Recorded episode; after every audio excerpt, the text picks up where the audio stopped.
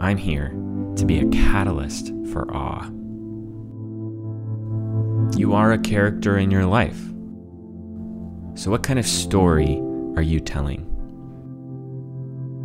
Is it any good? Or is it kind of boring? Let's put it to the test. This is Character Test with Joe Bunting.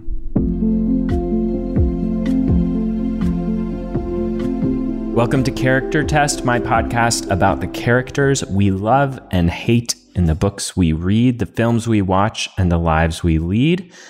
My name is Joe Bunting, and I'm a best selling author and the founder of The Write Practice. And I'm Alice Sedlow. I'm the editor in chief of The Write Practice and a StoryGrid editor. So, today, as always, we're going to start by putting a character to the test.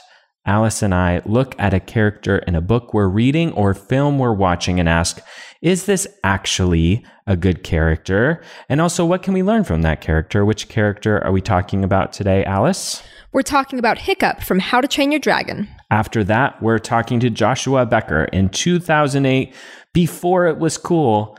Joshua began writing about minimalism. Eventually, he became a leader in the minimalist movement.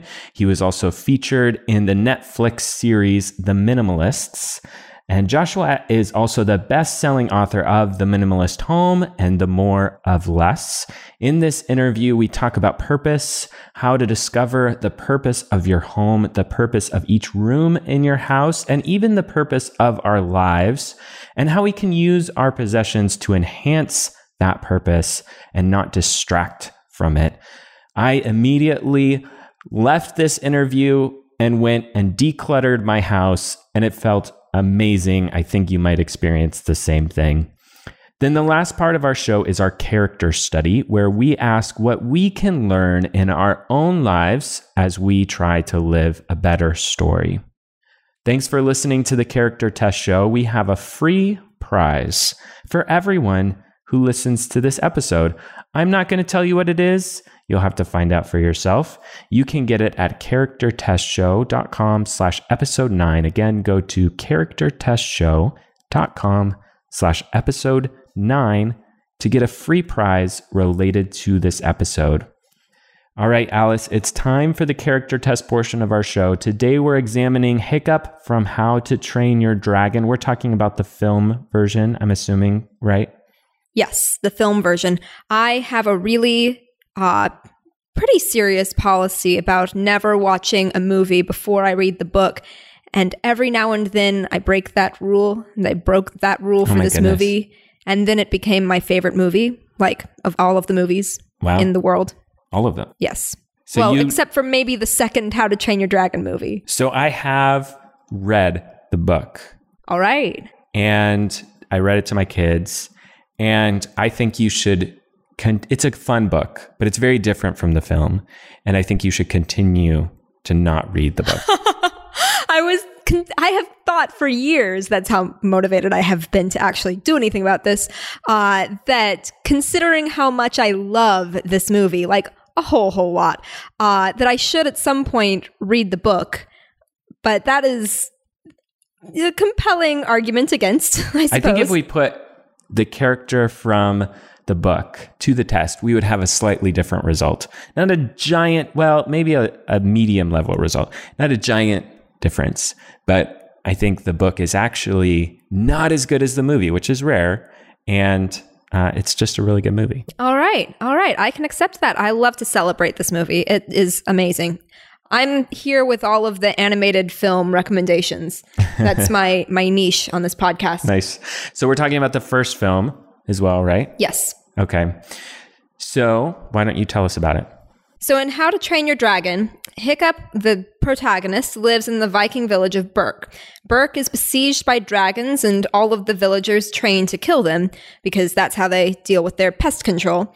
Hiccup is a pretty scrawny little human, and no one really believes that he'll be able to do that. And so they kind of try to stop him as much as possible from being able to kill the dragons, from being able to engage in like almost this village community activity of fighting the dragons.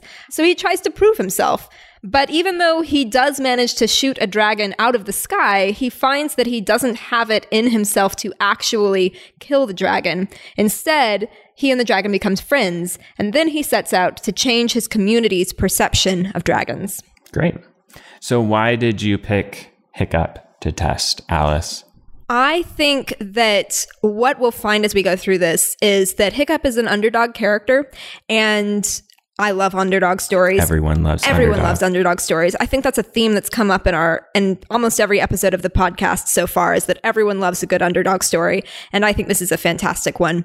There are a ton of elements that I love about this movie. I love that there are dragons. I love that it focuses on teenagers, but with a a clear explanation for why the teenagers are the protagonists. So often I think that they, you can fall into this kind of YA trap of being like, well, it's going to be a YA book, therefore I will make my teenagers save the world. But I prefer a story where it's really clear why the teenagers are the, the random characters who are going to save the world. Hmm. And in this one, Hiccup specifically sees the world in a way that is unique from everyone else in his community. And part of that is the fact that he's 15. Like, I think if he were older, then maybe some of this special, unique vision of the world might be rubbed off or, or adjusted somewhat. He might lose some naivete, but he, because he's so young, has a unique perspective. And that means that this story specifically has to happen around this kind of this ti- this point in his life for him. So let's put Hiccup to the test using our four handy criteria for what makes an interesting character, starting with his goal. Does Hiccup have a goal, and what is that goal? He does. So his goal right at the beginning is to prove himself by killing a dragon. And pretty quickly that changes because he realizes that he doesn't want to kill a dragon. He wants to change how we view dragons. He wants to connect with dragons and understand them. So his goal instead becomes to change his community's view of dragons. I think that the greater piece of this here is that before, at the beginning, his goal is to become what his community wants him to be. They have an expectation for him and he wants to fulfill that because that's the way to become part of this community. And pretty quickly he realizes that will never be what he is able to be. And so instead, he tries to become more of himself. He tries to nurture what is special about him and discover who he is, really, fulfill what makes him unique. And that eventually leads to his acceptance in his community. So Exactly. actually, by focusing more on himself, he becomes more accepted. It is, but it's really hard because at first his community is not willing to consider that there are different ways of existing in the world. And so they try to uh, convince him not to engage with the world in this way. They try to force it out of him. And it takes a long time before he's able to convince them that he is better this way and they are also better this way. So you're getting ahead of us into our challenge section. He does have a goal. Does Hiccup overcome challenges to accomplish that goal? So you're talking about the community's attitude. Yes. Uh, and what other challenges does he face? He first off he faces the fact that he is this small scrawny human being who is not strong. He doesn't have the kind of physical abilities that a lot of his community has but he does have a lot of creativity and intelligence and inventiveness uh, and willingness to try different things. So he's got that kind of physical weakness and maybe an intellectual strength or strength of attitude in the world. And then he has the the challenge of discovering what is the real threat to the dragons discovering the realm the ways in which dragons are legitimately dangerous hmm. because they are not free from danger just because he befriends a dragon doesn't mean that everything is perfect there is still a level of danger Sure. to the dragons and so navigating All the dragons are not friendly. Correct, correct. And navigating the fine line between what is the safe and beneficial way to interact with dragons versus what is the dangerous one. But really the big the big hurdle is his community. And also specifically, the movie makes that uh, more personal because he is his father is the chief Yeah. of the community. So not only is it a friction with a broad community, it's also a close family connection friction. Yeah. Totally. All right. Good characters make decisions. Does Hiccup make decisions? And can you point to one early on in the story? Yes, he does make decisions. He makes lots of decisions throughout the entire movie, and some of them have really negative consequences for him. But I think that that's one of the things that makes him a great character. He a couple of his early decisions are when he's told in the very first fight in the opening scenes of the movie that he is not willing or he's not welcome to come join in the battle against the dragons.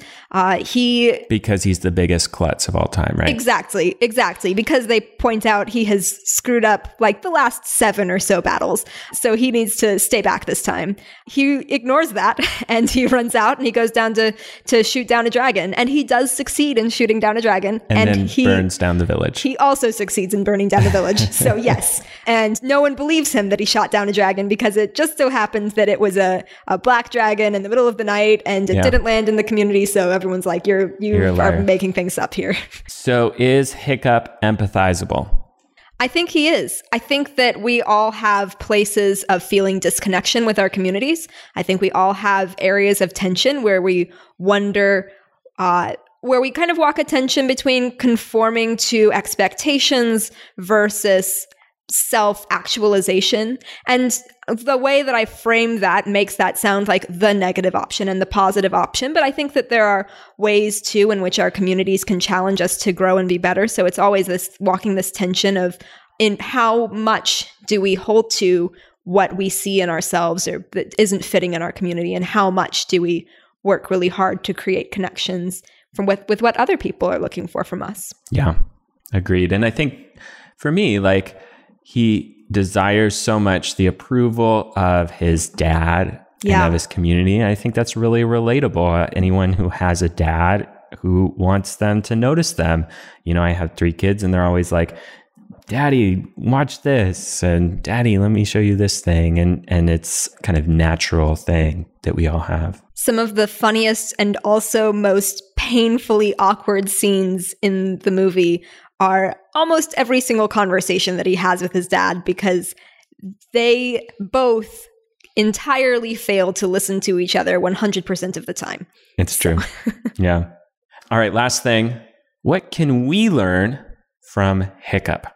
I think that we can learn this kind of gutsy determination. That's one big aspect to his character.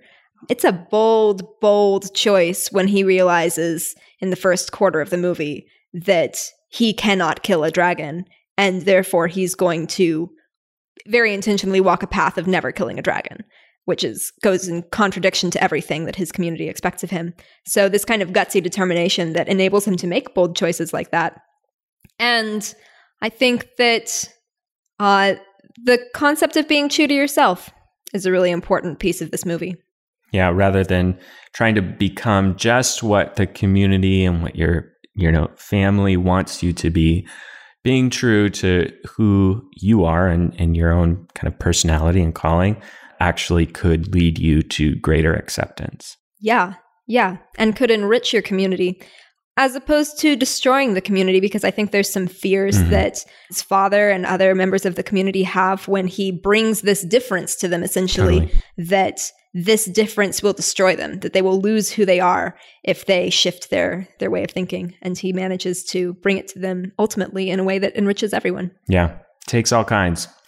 Awesome. Well, that's it for Hiccup. Let's get into our interview with Joshua. All right. Hey, everyone. I'm here with Joshua Becker of Becoming Minimalist. Joshua is a leader in the minimalist movement, and I'm so excited to talk to him today. Uh, Joshua, thank you for being here with us. Well, the pleasure is mine talking to you, Joe. so let's start at the beginning. You grew up in northern, kind of the northern Midwest in South Dakota and North Dakota, both Dakotas, which is kind of a feat, actually. I was going to say Northern Midwest is a nice way to say the Dakotas. nice euphemism. but you lived out. in Nebraska as well. what was your What was your childhood like growing up there? Oh, I grew up in Aberdeen, South Dakota, a town of 20 some thousand people. My grandparents on my mom's side lived there. My dad's side were farmers a little bit farther south. And so, yeah, small town, South Dakota. It, it was great. Uh, I have a twin brother, I have a sister a year younger. And uh, we were there for, I don't know, till fifth or sixth grade spent a year in Minnesota, ended up in North Dakota for most of high school, mm. uh, and then Nebraska to finish everything off. My dad was a banker, and different banks and different steps up moved us to uh, different cities and different places. I liked it. My mom, uh, my mom always said she thought moving was the best thing that ever happened to us because you learn that you can make friends in new places. Mm. And, um, so maybe that was just her way of yeah shining a shining an okay light on the fact that we were moving but i uh, i believe it to be true it was uh it was good now did you get along with your siblings were they close to you you had a twin brother like were you close or did you fight a lot uh well my brother and i fought a lot he's a twin i'm about six foot 180 he is six five 240 whoa and uh, so he was playing, he was starting tight end on the football team, and I was playing tennis. And we both are highly, highly competitive. So there's probably always a lot of jealousy in my life. Looking at him starting on the basketball team while I was on the while I was on the bench. So we were pretty competitive. We actually grew uh, although we've been very close um, the entire time, I mean, love each other is never, never any, any unhealthy competition. We ended up going to different colleges, and that was probably the best thing that happened to our to our relationship. You weren't roommates in college; that would have been hard. yes, indeed. Harder than that. So, hmm. as a teenager, you, in your words, accepted your faith. Can you tell us the story of that experience? Oh, sure. My so my grandfather is a pastor. He actually still is, 98 years old, still a full-time pastor Whoa. in Aberdeen, South Dakota. So I always grew up in the the church. Christian faith was always important to me. It was always a part of my life and part of my family's life growing up.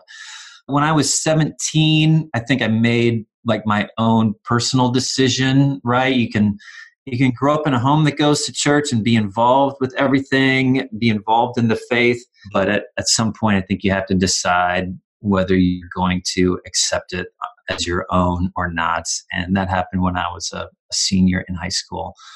Uh, we had actually just moved to Omaha, Nebraska, and kind of got plugged in at a new church there. And um, that was the the difference for me. I ended up be, I ended up becoming a pastor actually later in life, but yeah, that was a pretty influential moment for me. I still remember. I remember where I was. It was a Wednesday night. I was in my bedroom, kneeling by my bed, and just said, "I don't think I've ever fully decided that that this was going to be the life that I was going to live, or the worldview that I was going to accept." And um, so I can remember it vividly even today. Wow. Was that an emotional experience for you? I mean, some people, when they talk about coming to faith, they, you know, uh, talk about uh, what they felt and and you know kind of even a physical feeling. Was that something that you felt? I've never been a particularly emotional person. I don't experience a lot of highs and a, a lot of lows. And so it would have been out of character for me anyway but and then i would add my experience wasn't one where i had left the faith and so i had a moment of coming back to it or a, a looking back on my life lived one way and had this very right come to jesus moment i guess is even the phrase that we use like that that wasn't it. It was it was more like i've always been involved in this. I've just never made that specific decision. So any emotion I was feeling was maybe, oh, now this makes sense to me. Uh, why didn't I see this earlier? That type of that type of emotion more than more than hmm.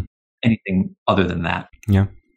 So when you were yeah. 25, you were you offered the chance to move to Princeton, New Jersey, or you had the opportunity to move? And and Princeton, of course, is where Princeton University is. My sister lives not far from there, actually. And I got to visit when I was younger. And I think you actually feel smarter and more disciplined when you're walking around that town. But at the same time, you were you had the chance to move to a small town in Wisconsin, which I'm assuming didn't carry as much prestige. Can you tell us about that decision and and what it was like to be faced with, you know, choosing between two different places and how you made that choice? Yeah. So if I were to take even a, a step back, I went to, and we can talk about more if you want, but just to get to answer to this question, uh, I went to college to to become a banker. But towards the end of my college career, I decided to become a pastor instead, which is very interesting because both my grand like my father was the banker and then my mom's side was the pastor and so i was going to do one ended up changing my mind and deciding to become a pastor did an internship at a church in Omaha, Nebraska. And then when the internship was over, I ended up interviewing at two different churches to go start my career. And yeah, one was Princeton, New Jersey, white white collar. It was a large church, a large mega church, and there was that opportunity. And then there was this small town, Menomonie, Wisconsin, which I don't even think had 20,000 people. And it had a college, but had even more farmers. And so, kind of this blue, this blue collar, uh, smaller church. And I, I, it was just a moment where I remember being forced with like two very distinct, unique opportunities, very different and I debated for uh, a week and a half. Me and my wife uh, debated which would be the which would be the right place to go to, and had a sheet of paper with like the advantages to each. Hmm. What were the, I mean? It sounds to me like for for many people that would be a very clear choice. What were the debate sides? What were the pros and cons? Yes, that was the debate. the The debate was why in the world would I not go to Princeton, New Jersey. what, like, why would I not choose to go there? And yet, for some reason, there was something that was that was drawing us to a to a smaller town. So, and I mean, it would have been a five hour drive from both of our families. My wife's family's in Nebraska, and my family's in South Dakota, and so we were we'd be able to drive back as opposed to New Jersey, which was the other side of the country. Uh, New Jersey would very much have been a, a, different culture than I grew up in in South Dakota and North Dakota. And so, was I ready to to completely change that? I'll tell you what the the biggest factor was, and I I'm sure neither of them are listening, so it's okay for me to to share this. But we during the interview process at both of the churches, the last night on each of the weekends, we had dinner with the lead pastor at the church.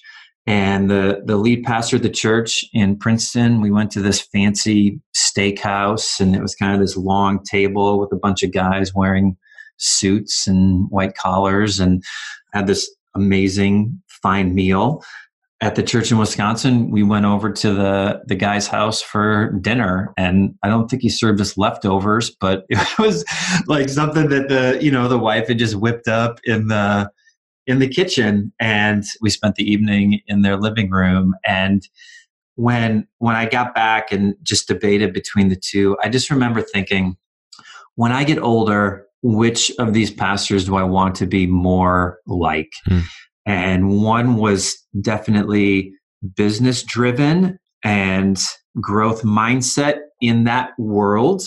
Uh, the other one, the relationship seemed to be based on love and like genuinely caring for us as a person as opposed to building an organization even if it was a church which is which is a noble um, which is a noble thing so it it came down to that and um, came down to a eating at Perkins with my wife for dinner in Omaha and um, looking at the list and saying, I think we're going to go to Wisconsin. I, I, think that when I get older, I would much rather resemble him than uh, than the gentleman I met in in New Jersey. So, but yeah. on paper, right? I mean, fr- from the outside, I'm like, why would I ever make this decision? But I ended up doing it, and don't regret it. Don't regret it at all.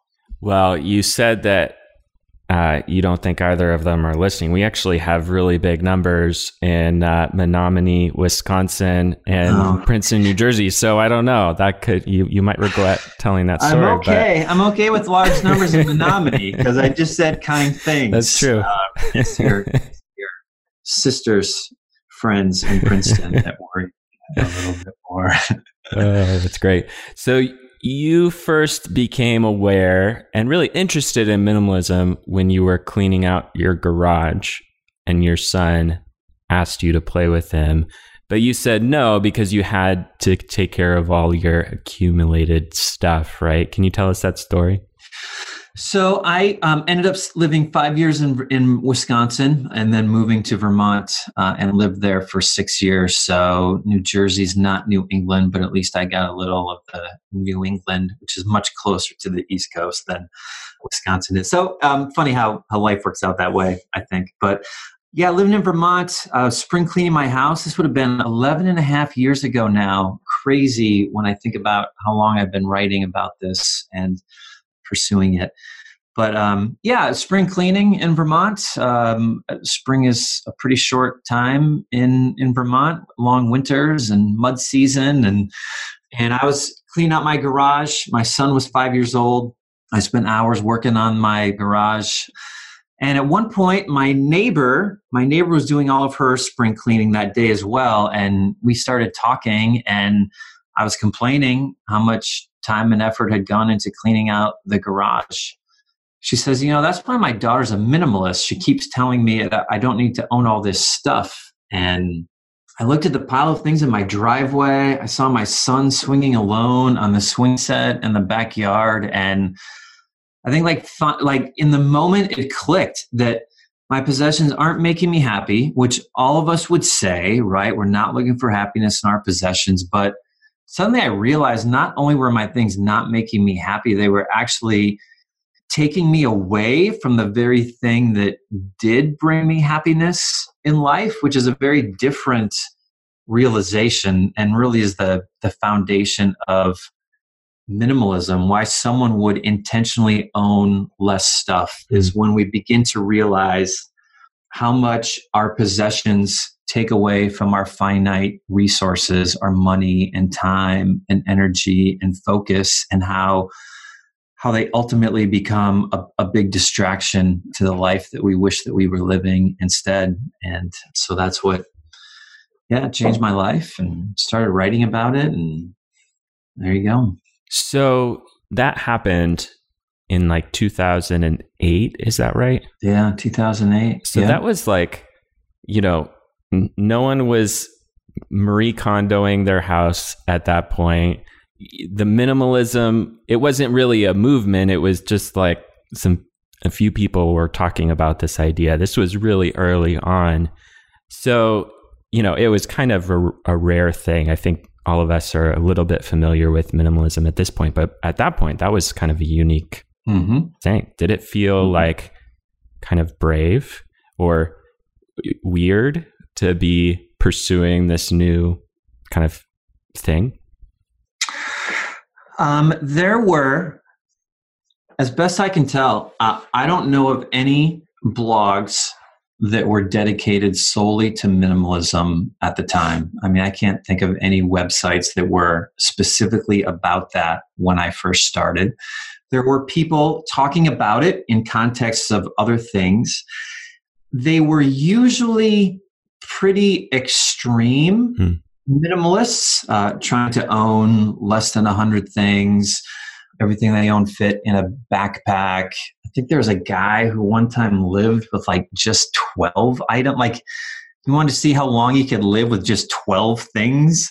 It was very interesting. So, like, there was that very extreme part of it. And I started writing about it, and I had no intention of going down to 100 things. There's a family of four.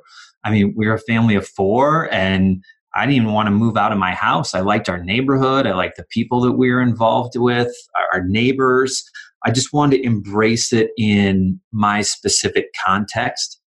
And so I started writing about it, and there were certainly, well, there were two things that popped up. Number one, like I was always a little nervous if I was hijacking the word to mean something that it didn't mean.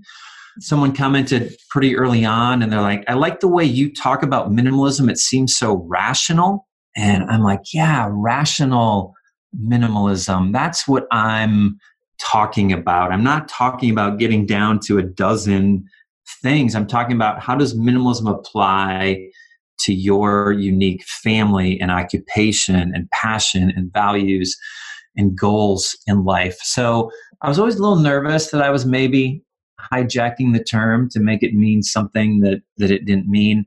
And then there was a, a lot more, I think, combating misconceptions about the word. Anyone who had heard the word always thought, you know, living out of a backpack or living in the woods with nothing. Whenever I would go to speak, I would always say, don't use the word minimalism, say decluttering or owning less, because those words would draw more people than minimalism did. And it's different now. You can use the word minimalism and people are drawn to it because they've heard it and they want to know more about it, or they've heard it and they believe it and they want to live it out more in their life. So that's been a big change over 11 years for sure. That's so interesting. And then when I think about that story and your son kind of playing by himself on the swing set, I mean, I think as a parent personally, that like pulls my heartstrings a little bit. But like, did he look really sad? I mean, in my in my picture in my head, I see him kind of swinging with his head down. What did he look like? Oh gosh, I I mean, the story doesn't work if he was happy, joyfully swinging, glad that he was alone, right? The story only works if there's if he's got his head down and he's turning circles, you know, fiddling his toe into the dirt. So I'll take the second one. I, you know, I it's it's funny. It's it isn't it interesting how how stories like stories begin to change almost what reality mm. was you know i mean and and the more often you you tell a story uh, the more it becomes what you what you envision and so i sometimes i go back and like how much of this is actually true? Like mm. if it actually plays out the way that i tell the story now or if i've just found a way that the story connects with other people and so that has become the the truth and and so i i probably couldn't get in the specific emotion of him. I know i know the emotion that i felt yeah. uh, right? And i'm trying to remember him exactly is and the emotion you felt was that i wish i wasn't cleaning my garage right now I wish I was playing with my son? It was a combination of failing my son hmm. in that moment right? Like like he's the one i should be with. What am i doing? Wasting my day taking care of stuff. So there was a bit of that.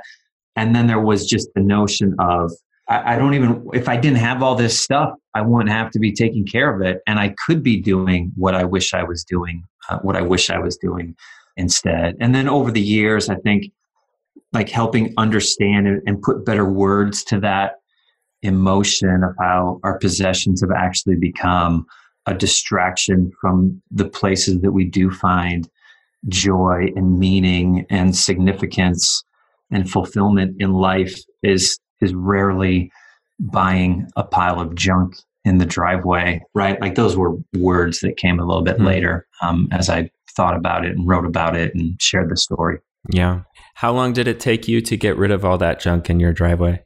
Um, it was about. I usually divide that into into three different things. Uh, it took us about two or three months to get through like the lived in areas of our house. Uh, took nine months to get through the entire home. So garage, basement, storage shed, right, can be a little bit on the back burner because you're not in there necessarily every single day. So nine months to get through the house. But we ended up moving into a smaller house three and a half years later and got rid of even more things when we moved into the smaller house. But nine months is usually how I how I answer wow. the question. So your latest book, The Minimalist Home, really focuses on purpose and you ask, what is the purpose of my life? What is the purpose of my home? What is the purpose of this room? And how do I use things in my life to bring focus to that purpose rather than to distract from that purpose? Can you give us some examples of how things can distract us from our purpose?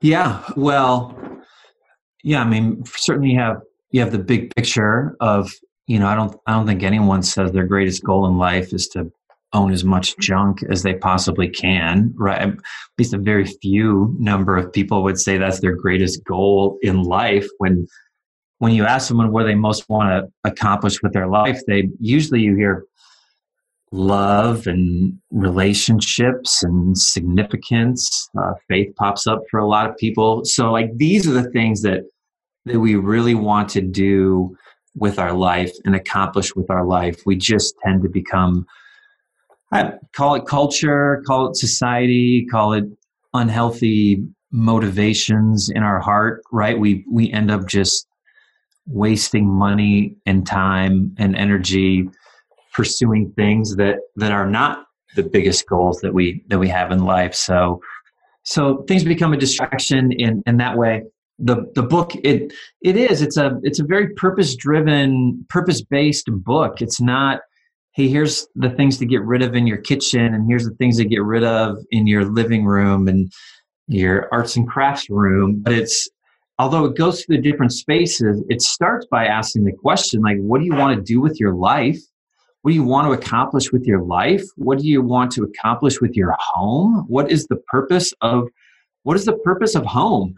Like that's a question that most of us don't even think to ask and then it, it gets down very right very micro like what is the purpose of this room? What room does what role does this room serve in your life? And usually i mean to specifically answer your question like the bedroom is your perfect example. Like what is the purpose of a bedroom? Like the purpose of a bedroom is for rest and intimacy. Like in most like that is the goal of your bedroom. And so, what things do you have in your bedroom that are actually keeping your bedroom from doing that well? I, some people might argue that their television helps them less, help, helps them rest or helps them foster intimacy. And maybe it does. But for me, I found that it, it wasn't doing that. Mm. A television in my bedroom was keeping me up later at night. It was keeping my wife and I from talking about important things at night when we were finally alone and the kids were in bed or distracted from other things I wish we were doing rather than talking. right? And so like that became a pretty good example of something that was distracting from focus. And the living room, like the living room is where we watch television, not the bedroom. So yeah. Your bathroom, right? Like, what's the bathroom? The bathroom should be there to help you get ready and prepare for the day. And, you know, a bunch of knickknacks in there that are making getting ready harder than it needs to be, more stressful than it needs to be. What are the, the decorations in these rooms? Are they, you know, are they fostering those goals and those purposes or are they uh, distracting from it? Mm.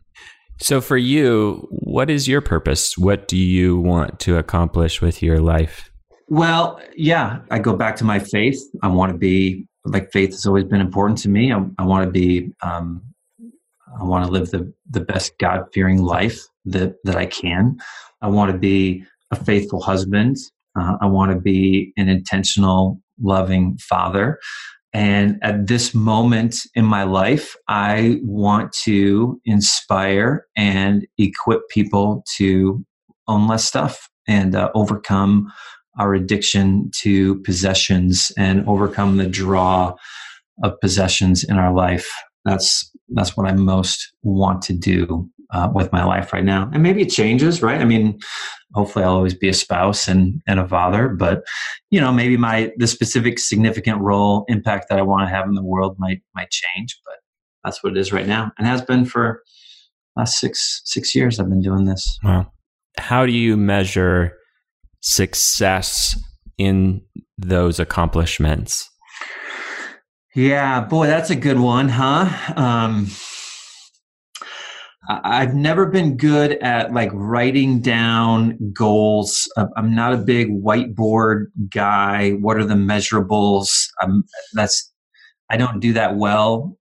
Some people do it well and can can write down those things, and this is what it looks like to do that. I uh, I've never been that. So I know in so I've been writing full time for six years, becoming minimalist. And one of the things that I, I think I constantly try to remind myself of is like my goal with my business is to help as many people as possible, not how do I make as much money as possible, but how do I how do we help as many people as possible? And when that becomes the the filter as opposed to how do I make more money doing this is like a never ending goal, right? Like you can always do something different to make more money. But when you when the filter becomes how do I help as many people as possible, sometimes you help as many people as possible by making more money so you can do more things. Sometimes it means you make a decision to not make money on this because it would help other people. To me, it, I think it becomes a, a better question to answer. And I don't know, probably should be the nature of all of our work, right? Like all of our work really should be I do this work because it helps other people. And in exchange for that, it provides for my mm. needs and allows someone else to do something for me that um, they're better at. So sure, that's a whole other conversation on the nature of work. Yeah. Now, I mean, I guess you can make an argument too that helping more people is also never ending. Do you ever feel like the strain from like there's always going to be more people to help or more people to reach with this message that you're kind of on a treadmill of helping people?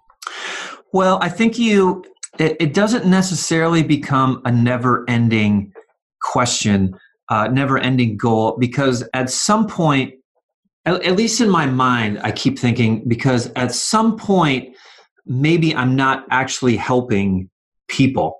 How many subscribers can I get to my email list? Like, that's not a measure of am I actually helping these people? Because there's a lot of things that I can do to get email subscribers that aren't actually helping people and and there comes a point where at least like me as an individual where have i gone so wide with reaching people that i'm not actually going deep with anyone and not actually able to help any help anybody and so i think there comes a time where no i'm the goal here isn't i'm going to help more people but how do i significantly help the people that are already here.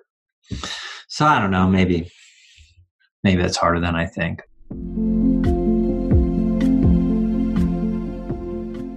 This episode is brought to you by The Write Practice Pro. The Write Practice Pro is an amazing community of creative writers where you can post your writing, get feedback on it, and figure out how to turn your writing into beautiful, award winning books, short stories, or novels. I personally post my own writing to this community to get feedback. And if you have any interest in becoming a published, award winning writer, you should too. The Write Practice Pro is for anyone writing a book, novel, short story, or poem, or anyone who just wants to improve their creative writing. If you want to become a better writer, getting good feedback is something you must invest in. And the Write Practice Pro is the best place to get it. You can sign up for the Write Practice Pro at thewritepractice.com slash join.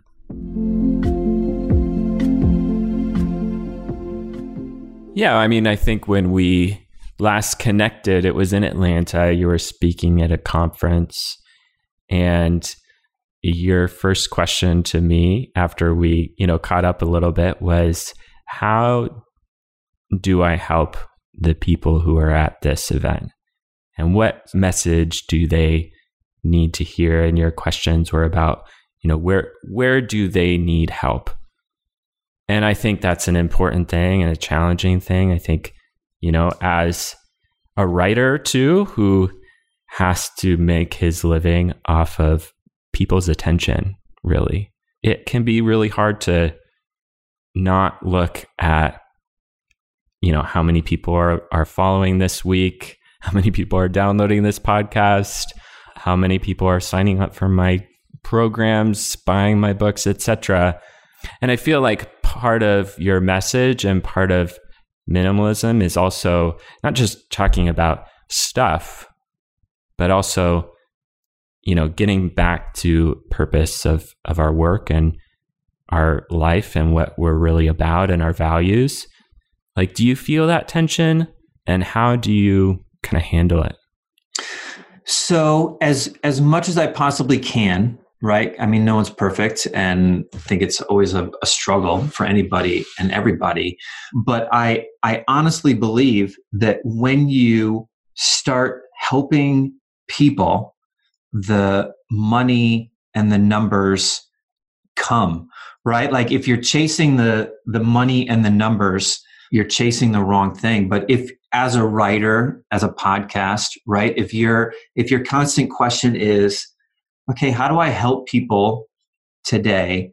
How do I help people with this book? How do I write a book that's going to help people, whether it's fiction or nonfiction, whatever you might be writing? How do I how do I move people forward in their life, or how do I just move them emotionally and help them, you know, help them discover things, you know, through that experience? That that's when people start to find you and stick with you and follow you. They realize that you're worth investing in. There comes a point where they're they get to the point where they're like, okay, I'm ready to give him some money for the help that he's giving to me. Really, all business, all work, you know, I mean, some business is about manufacturing need and then trying to fix it, you know, but I think most business, most of the work that we do is realizing that that people have a need that, that we can meet and, and we can reach. And when we start doing that, the money and the numbers tend to tend to follow. Hmm. Not always, not in every case, but um, I think in a lot of cases, right? Yeah. Nothing's guaranteed, and some things have to line up, and timing and luck has to be on your side for sure. But uh, but when you make that your your goal, I, I think you, depending how many people you reach, I, me personally, I get to lay my head down on the pillow at night and and know that I didn't shortcut. I didn't sacrifice my my morals or my values for the for the dollar, but spent my day trying to trying to help people and mm. see where it shakes out. Yeah. So when you published, I think it was your first book, but you can correct me on that. You decided to give the advance you got on that book to start a nonprofit called the Hope Effect, uh, which is an organization that supports orphans by taking care of their physical needs, also providing them with a foster family. Uh, your work is mostly in Mexico and Honduras. Why did you decide to give your advance away? Uh, and, and how has that choice impacted your life? Yeah, uh, well, it was the advance for both books because oh. I signed a two uh, two book contract at the time, and it was it was most of the advance. Seventy five percent of it, I think, it ended up shaking out being. We kept some to help promote the book, and right, writer's got to cover his own costs out of the out of the advance. So um, anyway, yeah, you know what? The the book I I offered to write two books. Uh, one was a book about minimalism. One was going to be a book about money and uh, how money isn't the answer and, and doesn't bring happiness into our life.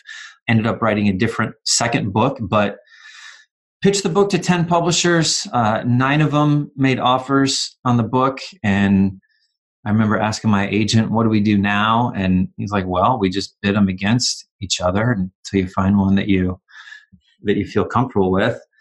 And I just remember thinking, like very early on, that I was going to get paid a lot of money to write a book about owning less and how money doesn't bring happiness into our life. And I just told Kim, I'm like, we're going to be tested like as soon as we sign this contract. Do we really believe everything we're we're going to write? I mean, we could go buy a bigger house and bigger television, and we could invest this money and try to retire early and become wealthy, or we could we could legitimately do what what I what I believe brings real joy and happiness in life. So we started the Hope Effect, and it's been great feel like you're solving a, a, problem. It's interesting when you start solving a problem, people will come to you and tell you that there's other problems that you should be working on. Um, so there's a, a, part of staying true, I think, to the the one problem that you want to solve and yeah. where you want to solve it. Probably the biggest criticism I get is from people who say, "Why are you working in Mexico and Honduras when there's such a need in the U.S. already?" And I always just answer. Look, we need people helping orphan children in the US, and we need people helping orphan children around the world. And we've chosen to do the latter. We but we need people doing both. We need people working on that problem and this problem and, and that problem. So that's been that's been interesting. I personally, I, I love the fact that, that that's where the money went. I feel like I can, I can stand up in, in front of people who, who want to say, yeah, but you're making a lot of money writing about minimalism. You know, why, why are you doing that? Is that fair? And get to say, well, here's what we're doing with it. I'm, I'm not buying a big house somewhere in Franklin, Tennessee, right? Like like we're like we're we're doing it and, and we're solving problems and and we're helping people with that money. So I I enjoy being able to say that and um, knowing that we're making a difference. That's kind of the maybe the selfish view of it. But um, do you do you ever go visit uh, any of the families that you're helping? Um, I have been to Honduras and yeah, I've been to uh, been to Mexico several times. We have executive director Joe Derigo, and he handles all the day to day stuff of running the the Hope Effect. So haven't been there in a while, but but yeah, I was certainly there a lot early on when we were kind yeah. of laying the laying the foundation for What's it. it like to visit and know that you were part of making that happen? do you focus more on the solution that you're coming up with or or on how much more there is to do well, I personally get to focus more on the solution. Joe is there a lot more often and and sees the need uh, more than more than I do. I get more of the the reports and the feedback on you know what we've been what we've been able to do. So that's an interesting question the way you phrase it. Uh, I think when I go there, I am in maybe more humbled than pride in in what's taking place. I talked to the the reason Joe became the executive director is because I took him out for coffee one time and he helped plan out the whole thing like very early on when we were talking about doing this and he had about a dozen questions about how we were going to do this that I hadn't even thought to answer and I'm like, "Oh, I never thought of that." I've never thought of that. I've never thought of that. I guess I don't really know what I'm what I'm doing here. And so we're like, I need someone other than me to actually implement this on the ground. And so he's he's done it. He's done it all. Like we've you know used the becoming minimalist community to to raise some money and obviously the book advance you know provided a lot of the fuel that we needed and the foundation to to get everything up and running but as far as what's happening now i couldn't possibly take credit for for hardly any of it because because Joe's the one putting in the the yeah. hard work doing it. So humbled yeah. in that way that none of this would have happened if it wasn't for all the people um, doing the good work making it happen. So I read an article recently that talked about how people aren't always happy after they remodel their home. And I'm thinking about this because I have a very small house and I have a lot of children and like we could use some more space. That would be a good thing for our lives, I think. But I read this article that said people are sometimes happy with their home remodel if their house is 25% larger than any other house in their neighborhood. Like they get a level of satisfaction from knowing that they have like the biggest house on the block. And as soon as someone else builds another house, you know, that's the same size or bigger, than their house, they lose their level of happiness from their house. So it becomes, you know, obviously this treadmill and it's, you know, impossible to keep up with it unless you, you know, move to a poor neighborhood and build a bigger house. So I'm wondering two things like one, do you think it's possible to be happy with your current stuff? And two, like you could buy a bigger house. Do you ever get tempted to do that? And how do you you know not give into that? Or do you uh, not this, give into it? I don't know. No, I, uh, the second one is uh, no I, uh, I i'm not tempted to to buy uh, to buy a bigger house. Now uh, maybe stage of life allows me to to get there although my kids were let's see they're 16 and 13 we moved eight years ago. They were eight and five when we moved from a it was a 2300 square foot home to a 1600 square foot home so it's not like we're I mean, it was the smallest model in the neighborhood that we wanted to to live in is how we picked how we picked the house that we're in. So it's not small, you know, compared to to some houses, just to put everything into context. But um, there's some stage of life stuff. So my kids now are 16 and 13, and we're not adding like we're not going to be a family of six and we know that they're going to be leaving the house as opposed to bringing more kids in. So there's a part of that i think that, that factors into it. But no i mean i i drive by big houses now and i'm like who changes the light bulb the light bulbs in that thing? Like i don't even want to maintain a, a larger house than i have than i have now. I, I don't want a bigger mortgage payment than i have now. I I love I like what we have. So I'm not particularly tempted. And yeah, I think people can find happiness in in what they have. The the key is the exact opposite of the people who think that they're going to find happiness by remodeling their house or building or building a bigger one. Um, and I'm not saying there isn't any space for taking care of the things that we have or remodeling something inside of the home if the need is there. But it's people who say, I don't need a bigger house to be happy. I don't need more stuff to be happy. I can find happiness where I am. I can find contentment with the things that I have. Those are the people who find happiness right where they are. The people who always think happiness is going to be in the bigger paycheck or the nicer house uh, or the next purchase. Those are the ones who never end up finding it because they keep looking, keep looking in the wrong place for it. Wow. All right, last question. Who is your favorite character in a novel or nonfiction book or a film? Who is my favorite character? My favorite character. My favorite character. Do I have a favorite character? I probably shouldn't put my head in my face while I'm talking into a microphone. my hands are on my face. Um, uh, my favorite.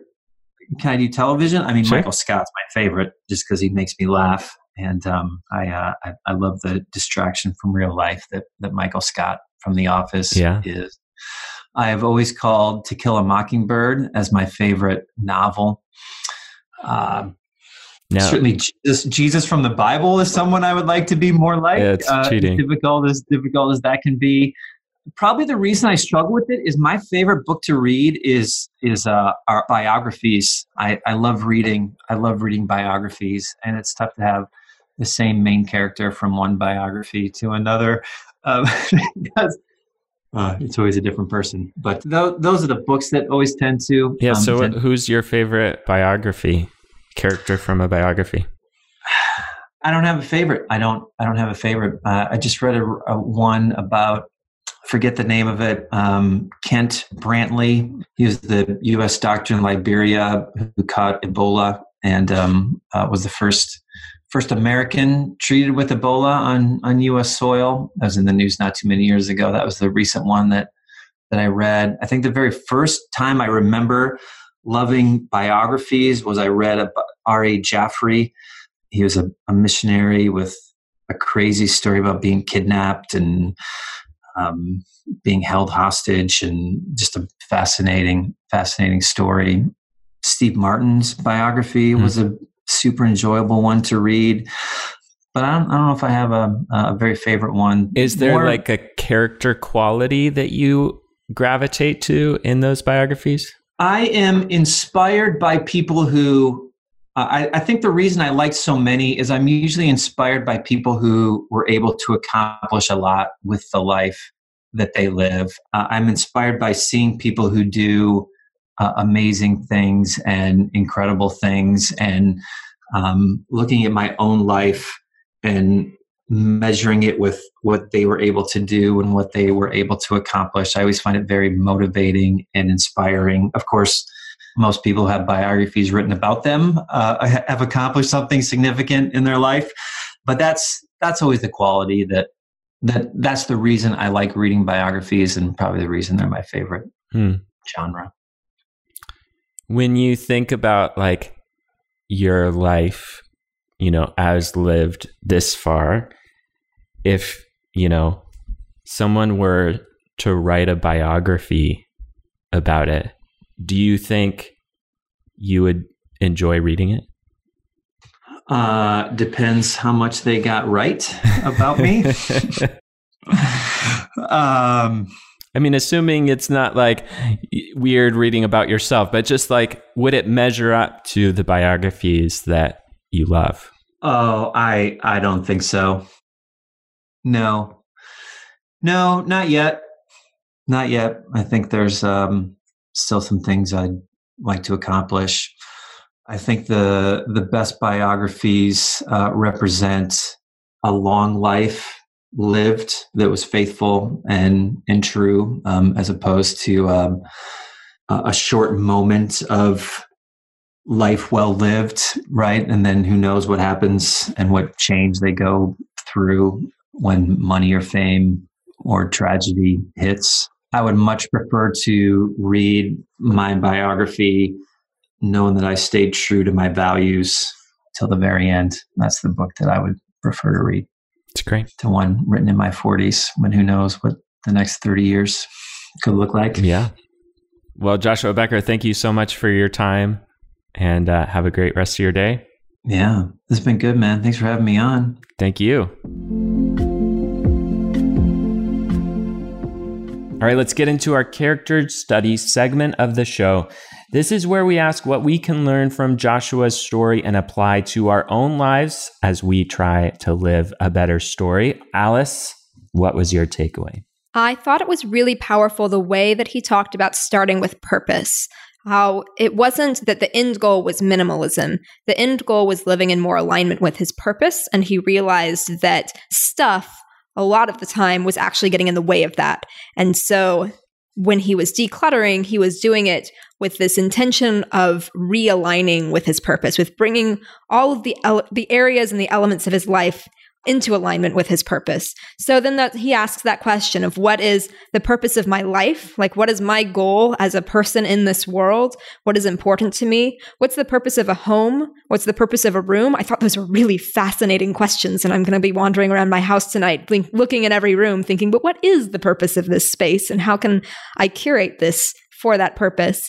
And what's the purpose of a business as well? It was, I think, a different section of the conversation when he talked about is the purpose of a business to make money or is it to help people? And how do you, if you focus on making money, you're going to lose sight of helping people. And if you focus on helping people first, then the money will follow. And also, that may mean making some decisions that sometimes seem counter to what uh, developing a financially continually growing business might be when he talks about instead of getting a larger email list, maybe going deeper sometimes with the people that he's already connected with. Yeah. No, it's interesting to think about that from an application into business. I think people say if you try to be great at everything, you'll be great at nothing.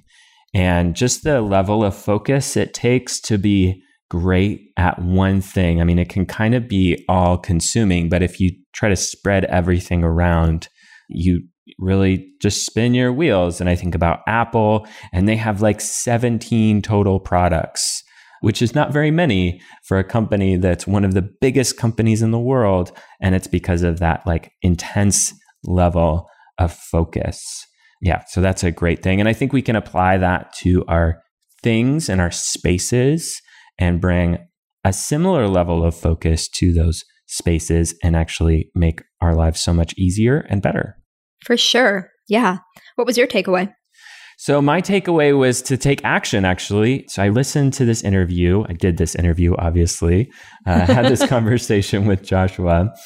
And then uh, I read this other New York Times article just like a few days after that talked about how to make your kid's bedroom more like a Montessori thing. And it was all about like getting rid of stuff and making it a more peaceful place where kids can actually have focus and more fun. And, you know, for me, I have three kids and they're all in one bedroom. And what ends up happening is we have like way too much stuff in their room And Saturdays become these marathon level cleaning sessions where someone is crying by the end. Usually everyone is crying by the end, including me. And it's just really hard. This like, sounds miserable. It's miserable. And so, you know, this was really inspiring to me. And I know Joshua said, don't go clean your kids' room first. Um, but my other rooms were actually pretty good. And, you know, I've been thinking about minimalism for a long time, you know, since I was in my mid 20s. So this is not a new idea to me, but I don't know why. Like, I never thought to bring it into my kids' room. So we together got rid of like 80% of the things in my kids' rooms. And now everyone is so much happier. It's crazy. And they got involved too, choosing what would stay and what would go. And, you know, cleaning up for them is so much easier. They actually play with the toys in their room where they wouldn't before. And yeah, it's just so much better. Sounds wonderful. It makes me want to go back to my room and throw out 80% of the things in my room now. Yeah. Yeah. I mean, I, I think less stuff gives us more peace. And I think that's what I learned from this interview. And I think I want to bring that into more of my life, into my work, and really kind of get down into the purpose and what stuff do I actually need to accomplish my purpose. Yeah. Throw away 80% of the elements of your life in every arena. maybe not, but maybe. I don't know. That could work. All right, so today's character test challenge, and that means we are challenging you to do something, is to go through one small section of your house. Maybe it's a corner, maybe it's a rack in your closet, maybe it's one bin in your kid's room. And then do the Becker method. Pick up each item, ask, does this contribute to my life's purpose? And if not, put it in a trash bag to give away or throw away. Then let us know how it goes at charactertestshow at gmail.com so we can hear your story and share it. We will pick one person who completes the homework to share. So please email us if you finish your challenge. And that's it. That's our show. Thanks to Pictures of the Floating World for our theme music. Don't forget to go to charactertestshow.com slash episode 8 for your free prize. And we have a new review, right, Alice? What did it say? It says, I went from only listening to true crime to listening to the first three shows of this podcast in a day. I'm a big fan of the team, Alice and Joe, the concept, and the discussion following each interview to learn how to apply the guests' life lessons to our lives. Love it. Thank you so much, Klein. That was awesome. So please go to your podcast player, find whatever button you need to leave a review, and then write a review. It can be as little as one sentence and click submit. It'll take you 30 seconds, but your review will change our lives. Please do it for us. Thanks, everyone.